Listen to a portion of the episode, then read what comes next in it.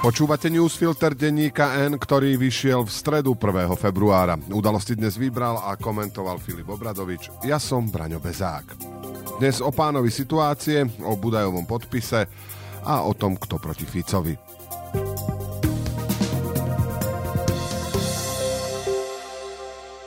Na veľké spájanie demokratických síl, ktoré by mohlo ovplyvniť doterajší vývoj preferencií, to zatiaľ nevyzerá. Progresívne Slovensko v stredu oznámilo, že pôjde do volieb samostatne. Predseda strany Michal Šimečka povedal, že víta pokusy o spájanie v stredopravom spektre, aby neprepadol ani jeden hlas, ale poučili sa z chýb a nechcú ich opakovať. Programové a hodnotové rozdiely sú podľa neho dôležité pre demokraciu a férová súťaž odlišuje demokratov od Roberta Fica a jemu podobných. Rozhodnutie PS je pochopiteľné. Prichádza v čase, keď im prieskumy merajú od 10 do 13% sú mimo ohrozenia a ak nič nepokazia, môžu pomýšľať na dobrý výsledok.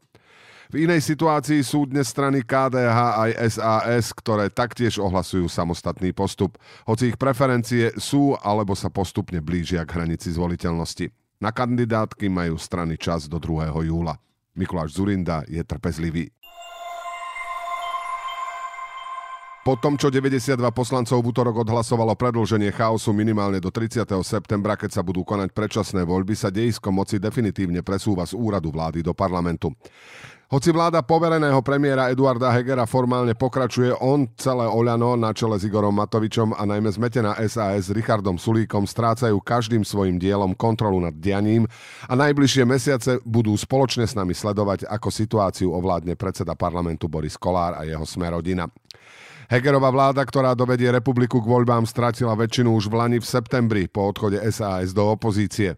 Lenže pokým jej nebola vyslovená nedôvera, neprišla o legitimitu a mohla sa aspoň tváriť, že sa drží svojich základných dokumentov, koaličnej zmluvy a programového vyhlásenia vlády. V momente, ako bola vláde vyslovená nedôvera v parlamente, vláda o legitimitu prišla a dnes je pri moci len z vole prezidentky. Môže torzo vládnej moci Oľano Smerodina a traja poslanci za ľudí predstierať, že napísané dohody naďalej platia, ale to je tak všetko. Vláda padla, koalícia fakticky neexistuje, dodržiavať napísané je len vecou vôle bývalých partnerov. Neexistuje páka, ktorá by Oľano i strane za ľudí umožnila brzdiť sme rodinu, ak sa tá rozhodne nerešpektovať pravidlá. Napokon videli sme to už od septembra, keď sa Boris Kolár popri oslabenom Igorovi Matovičovi obratne chopil moci a robil si takmer všetko, čo sa mu zachcelo. Tento raz ho nedrží vôbec nič. Heger nemôže už ani len teoreticky odvolať jeho ministrov. Aby sme to zhrnuli. V bezvládi, ktoré potrvá 8 mesiacov, vyzerajú počty nasledovne.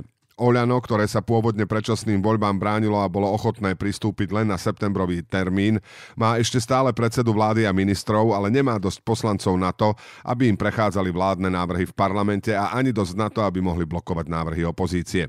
SAS, ktorá vládu spolu s opozíciou povalila, následne chcela vytvoriť 76, aby sa ustálila na kompromise v septembri, lebo logicky nechce hlasovať s opozíciou, je na tom celkom mizerne. Nikto jej nerozumie, nemá ministrov ani dostatok poslancov na čokoľvek. A sme rodina, ktorá od začiatku hrá na všetky strany a hlasovala za všetky termíny predčasných volieb, má ministrov aj poslancov ochotných sa spojiť s kýmkoľvek, len aby presadili svoju vôľu a svoj záujem. Isté, stále je tu Igor Matovič, ktorý sa spojí aj s fašistami, ak ide o jeho nápad, ale platí, že Oľano, o SAS ani nehovoriac, nie sú v takej komfortnej pozícii ako sme rodina, ktorá má všetky predpoklady, aby za daných okolností získala najviac. To znamená, že ak sa rozhodnú opätovne zaviesť obedy zadarmo na školách, ktoré sami na návrh vlastného ministra práce Milana Krajniaka zrušili a opozícia sa pridá, zákon schvália. Môžu tak urobiť bez ohľadu na odpor SAS Oľano a Igora Matoviča, ktorý má zrazu ústa plné finančnej a rozpočtovej zodpovednosti.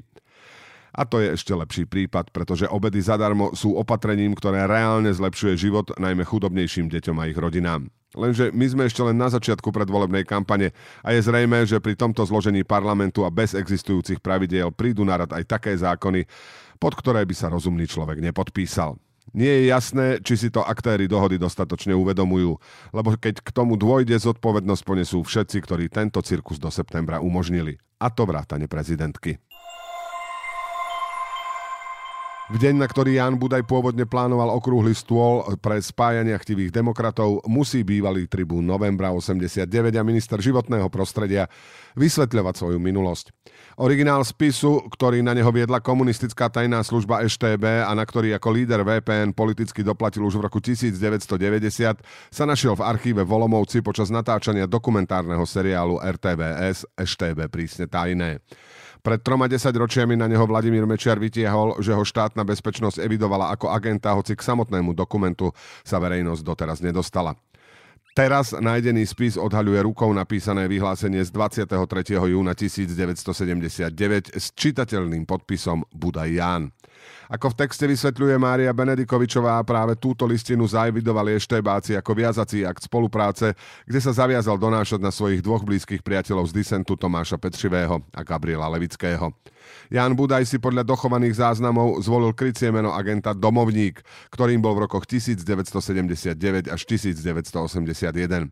Podľa EŠTB podal 9 agentúrnych správ čiastočne objasňujúcich činnosť spomínaných osôb.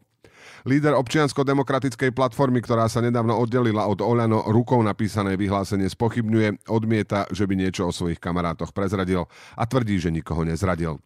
Budaj podpísanie spolupráce vysvetľuje tým, že EŠTB oklamal, aby sa dostal k cestovnému pasu, pomocou ktorého sa neskôr pokúsil emigrovať, ale nič od neho nedostali. Čo ako naozaj bolo v tomto texte nevyriešime. Jan Budaj nepresvedčivo hovorí niečo, spis niečo iné, spomínaných 9 agentúrnych správ nie je k dispozícii, nehovoriac o tom, že EŠTB nebola organizácia, ktorej by sa automaticky dalo veriť.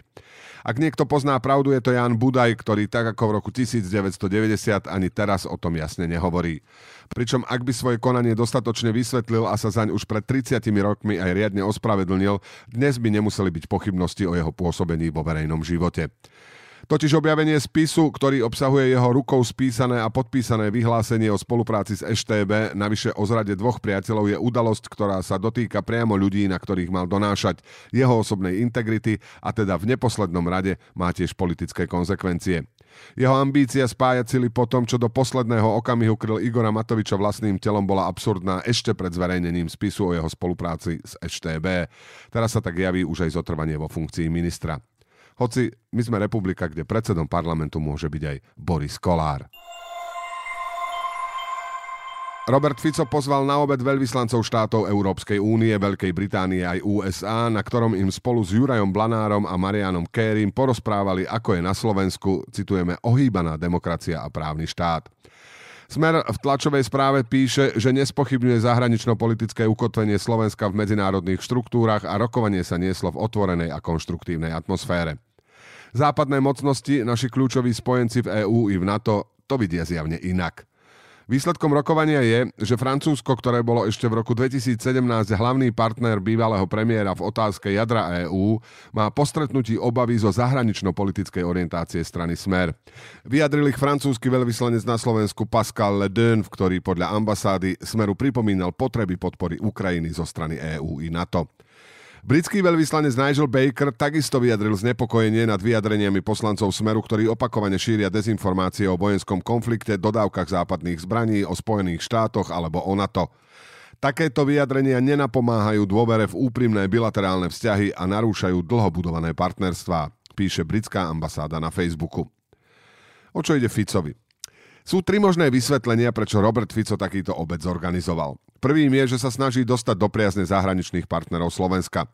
Robert Fico vytlačil ešte nedávno v zahraničí relatívne rešpektovaný smer na okraj do extrému. Pracoval na tom systematicky a vedome, keď napríklad už v roku 2019 svoj nápad stiahnuť investičné zlato z Británie obhajoval slovami, že, citujeme, ťažko sa dá pomníchove veriť aj najbližším spojencom, keďže vtedy nás obetovali absolútne. Vo februári minulého roka na správu o možnej účasti nemeckých vojakov pri ochrane hraníc Slovenska vyhlásil, opäť citát, koalícia chce privítať nemecký Wehrmacht s odkazom na druhú svetovú vojnu, hoci nemecká armáda sa dnes nazýva Bundeswehr. Za výrok sa odmietol ospravedlniť. O prezidentke Zuzane Čaputovej pravidelne hovorí, že nie je hlavou štátu, ale americká spolupracovníčka, ktorej úlohou je držať do poslednej chvíle zločincov vo vláde. Robert Fico je extrém v takmer každej jednej téme od spochybňovania EÚ, NATO, covidu, očkovania vojny na Ukrajine a potrebuje pred blížiacimi sa voľbami vytvoriť zdanie, upokojiť zahraničie, že tomu tak nie je a situácia jeho slovník i správanie sa môžu zmeniť, keď sa opäť dostane k moci. Druhým vysvetlením je, že až taký naivný nie je a očakával, že zo strany všetkých zahraničných partnerov nedôjde k pochopeniu jeho pohľadov na svet, ktorý zahrania aj obetu Ukrajiny v prospech Putinových záujmov ale urobil si domácu úlohu. Vytvoril zdanie, že s ním sa svet stále konštruktívne rozpráva, že je stále dôležitý a to napriek tomu, že hovorí veci, ktoré sa nemusia spojencom páčiť. Tretie možné vysvetlenie je spojenie prvých dvoch. Chcel si získať priazeň, pochopil, že to nepôjde a keď dostal nakladačku od najsilnejších spojencov, ešte to v budúcnosti využije s argumentom pozrite sa, mali sme snahu, ale s nimi sa nedá rozprávať, urobíme si po svojom. Nech nám však neujde poenta. To je, že kľúčoví spojenci Slovenska po stretnutí s Robertom Ficom hovoria, že sa boja smeru jeho predsedu a vývoja, ktorý by mohol nasledovať, ak by sa opäť dostal k moci. Toto nie je bežná reakcia na stretnutie s bývalým predsedom vlády a dnes opozičným politikom. Je to vôbec prvýkrát, čo takto voči smeru jednotlivé veľvyslanectvá vystúpili. Ak sa krajiny rozhodli pristúpiť k takémuto ráznemu kroku, znamená to, že Robert Fico stratil akékoľvek zábrany, keď si nedokáže dávať pozor ani v osobnom styku pred diplomatmi. A teraz ešte správy jednou vetou. SNS sa pred voľbami snaží dohodnúť s komunistami aj so stranami, ktoré sa profilujú ako pronárodné. Andrej Danko s nimi začal rokovať minulý týždeň. Bývalý podpredseda SNS Anton Hrnko to považuje za politický idiotizmus. Danko by sa rád spojil aj s hlasom a so smerom. Tí chcú ísť do volieb samostatne. Piataci tento rok nebudú písať monitor, informuje televízia Markíza. Minister školstva Jan Horecký podpísal rozhodnutie o zrušení testovania 5. Dôvodom je príprava škôl na zavedenie nových reforiem. Ex-minister školstva Branislav Greling upozorňuje, že ministerstvo už neplánuje povinné financovanie asistentov a psychológov a mení ho na dobrovoľné. Návrh podľa neho počíta s tým, že počet asistentov klesne o tisíc, čo označuje za nepriateľné.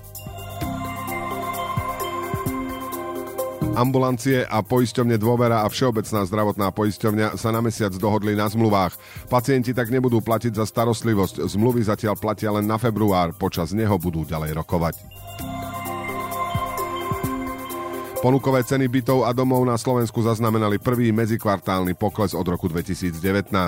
Podľa Národnej banky Slovenska sa oproti trom predchádzajúcim mesiacom znížili o 1,9% Tretí blok elektrárne v Mochovciach začal dodávať elektrinu do siete, funguje na petinový výkon a čakajú ho testy na zvýšenie úrovne. Na farme pri Senci potvrdili veterinári vtáčiu chrípku. Ide o doteraz najväčší prípad výskytu nákazy na Slovensku.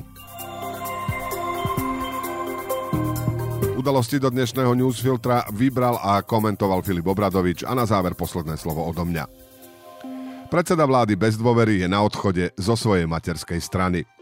Ministerstvá nestíhajú plniť naše záväzky z plánu obnovy. Minister za sme rodina zrušil obedy zadarmo, jeho strana ich navrhuje znovu zaviesť. Vláda bez dôvery tu bude do septembra. SAS dala svojmu včerajšiemu dennému newsletteru titulok Koniec chaosu. Do počutia zajtra.